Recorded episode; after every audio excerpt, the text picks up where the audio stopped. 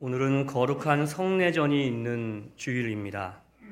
카톨릭과는 달리 개혁교회에서는 주님이 친히 본을 보여주시고 명령하신 세례식과 성찬식만을 성례전이라 부릅니다.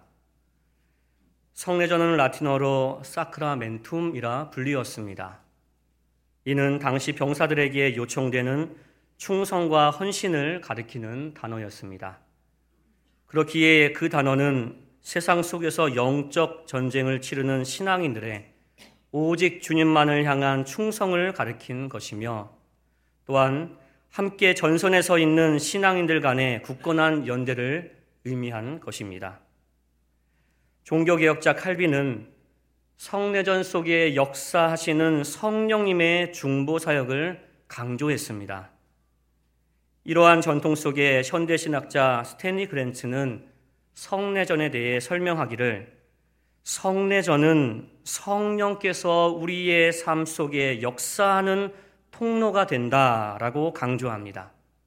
곧 성령님은 성례전을 통해 예수님의 삶과 죽음 그리고 부활의 이야기를 우리로 기억하게 하시고 또한 성령님은 성례전을 통해 우리가 예수님과 연합되어 있음을 상기시켜 주시며 이로써 성령님은 실패와 죄의 한복판에 서 있는 우리를 새롭게 하신다라는 것입니다.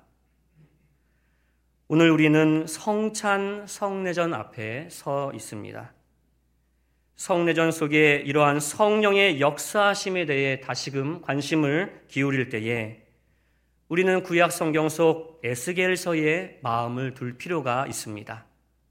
그 이유는 생기, 영, 그리고 성령으로 때로 번역되는 히브리어 루아크가 구약 성경 속에서 가장 많이 사용된 책이 에스겔서이기 때문입니다.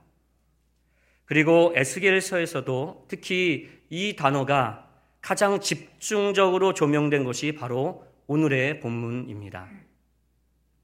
시간 본문의 말씀을 통해 성령님의 역사를 사모함으로 또한 그 은혜를 충만히 누리는 저와 여러분 되시길 간절히 소망합니다.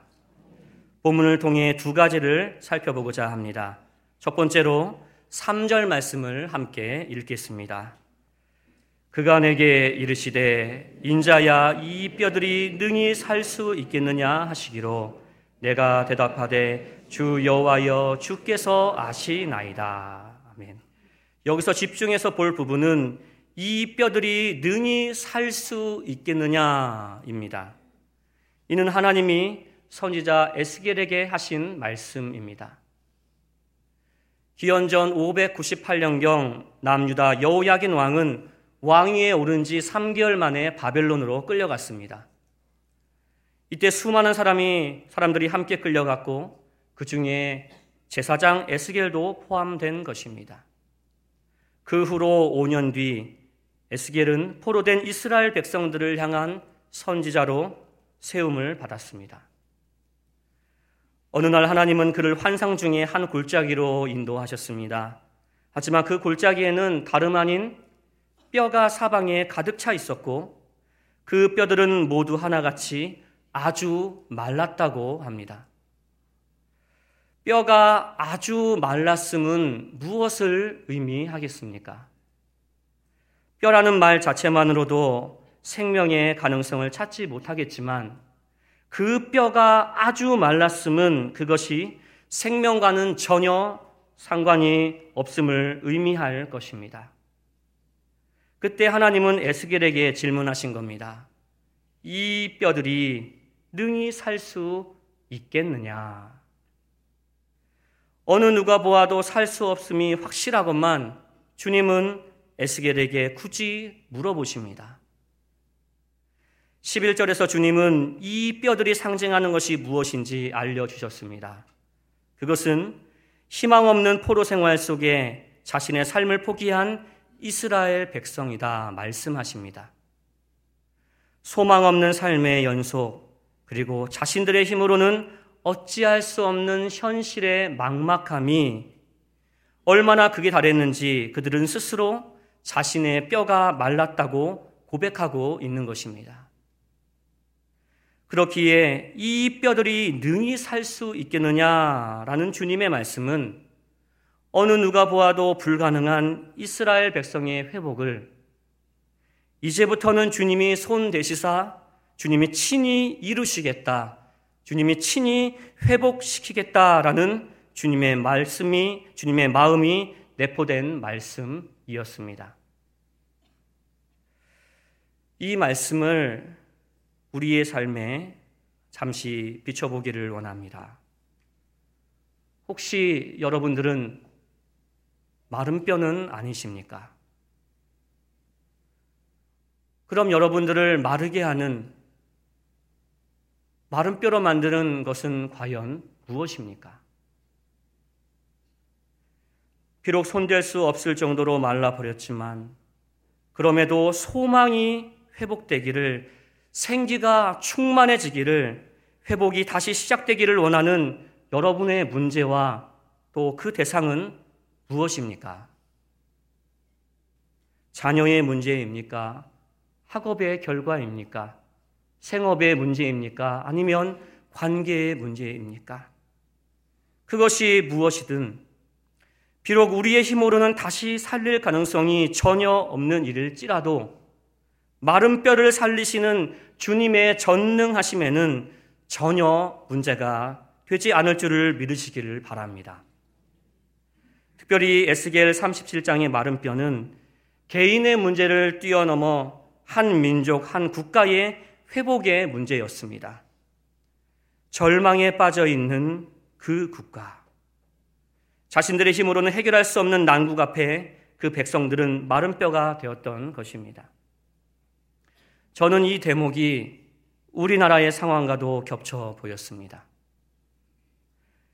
내부적으로는 전국으로 도미노처럼 밝혀지고 있는 청소년들의 잔인한 폭력 사건들. 그것을 어디서부터 손을 대야 할지 모르는 상황입니다. 그 사건을, 그 소식을 접하는 부모들은 마른 뼈가 되고 있습니다. 외부적으로는 대화가 통하지 않는 북한이 하루가 멀다 하고 미사일을 발사하고 있는 것입니다. 그로 인해 전쟁을 경험해 보지 못했던 젊은 세대까지도 방독면과 전쟁 대비 식량과 생존 배낭을 구매해야 하는 것은 아닌가 고민할 정도로 온 국민이 전쟁에 대한 불안감을 현실적으로 느끼고 있다는 것입니다. 더 큰 문제는 도대체 이 문제를 어디서부터 해결해야 하는지 또 언제나 해결될지 그 시작과 끝도 잘 모르는 상황이라는 것입니다. 이런 문제들 앞에 우리의 마음은 타 들어가는 것만 같고 우리는 마른 뼈가 되는 것만 같습니다. 하지만 이러한 우리나라의 문제, 이 현실, 이것이야말로 이 나라를 동방의 예루살렘으로 극진히 사랑하신 우리 주님의 손 안에서만 해결될 줄 분명히 믿습니다. 그렇기에 주님이 우리나라의 주인이 되시길, 그리고 주님 안에서 마른 뼈를 살리신 그 주님 안에서 회복이 되기를 우리는 간절히 기도하며 나가야 할 것입니다. 두 번째로 그 회복은 주님의 성령을 통해 완성됐다라는 것입니다. 마른 뼈 환상에서 에스겔이 주님의 명령을 따라 대언했을 때에 뼈와 뼈들이 연결되기 시작했습니다. 그 위에 힘줄이 생겼습니다. 살이 오르며 가죽이 덮여 외적으로는 큰 군대의 모습이 되었습니다. 하지만 그 속에 생기가 없을 때에 그들은 아직 죽은 존재였을 뿐이라고 성경 구절은 기록합니다. 하지만 다시금 주님의 생기가 그들 속에 들어갔을 때에 비로소 그 뼈들이 살아있는 큰 군대로 온전히 거듭날 수 있었다라고 말씀하십니다.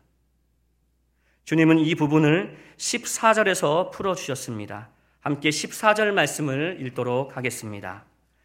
내가 또 내 영을 너희 속에 두어 너희가 살아나게 하고 내가 또 너희를 너희 고국 땅에 두리니 나 여호와가 이 일을 말하고 이른 줄을 너희가 알리라.